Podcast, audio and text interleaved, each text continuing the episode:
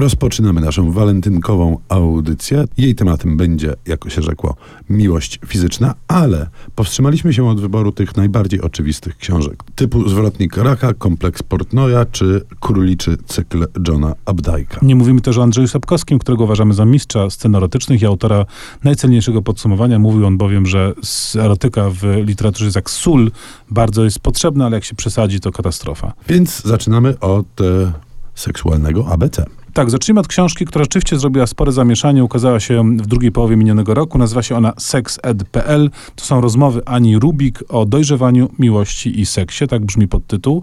To jest książka adresowana do czytelnika młodzieżowego. Pewnego rodzaju, no, y, y, słowo nielubiane, projekt, ale tak to trzeba rzeczywiście chyba nazwać, bo książka jest pewnym efektem i pewną częścią większej całości. Ania Rubik, y, postać znana ze świata mody, zdała sobie sprawę z tego i z czego wielu zdaje sobie sprawę, ale niewielu cokolwiek z tym robi, że stan wiedzy na temat życia erotycznego i praktyk erotycznych wśród młodzieży jest, delikatnie mówiąc, niezadowalający. I stworzyła w rozmowach z różnego rodzaju ekspertami taki przystępny podręcznik y, dla osób młodych, zaczynających życie miłosne w sensie fizycznym, y, po to, żeby wiedziały jak, co, kiedy i, i po co. Jest to rzeczywiście książka ciekawa, przystępna, prosto bardzo napisana, y, o szerokiej gamie tematów, bo tu są zarówno kwestie, nazwijmy to techniczne, poruszane, jak i również kwestie dotyczące przyzwolenia, zgody, akceptacji, takiej całej otoczki psychologiczno-kulturowo-uczuciowej. Rzeczywiście rzecz bardzo przydatna, jeśli Państwo macie dzieci w wieku mm, w starszym niż przedszkolne. Powoli myślę, że można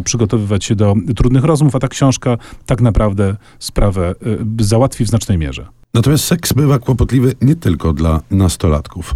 Mm, książka Iana McEwana na plaży Chezil zawiera fantastyczną e, scenę erotyczną, fantastyczną, ale kłopotliwą.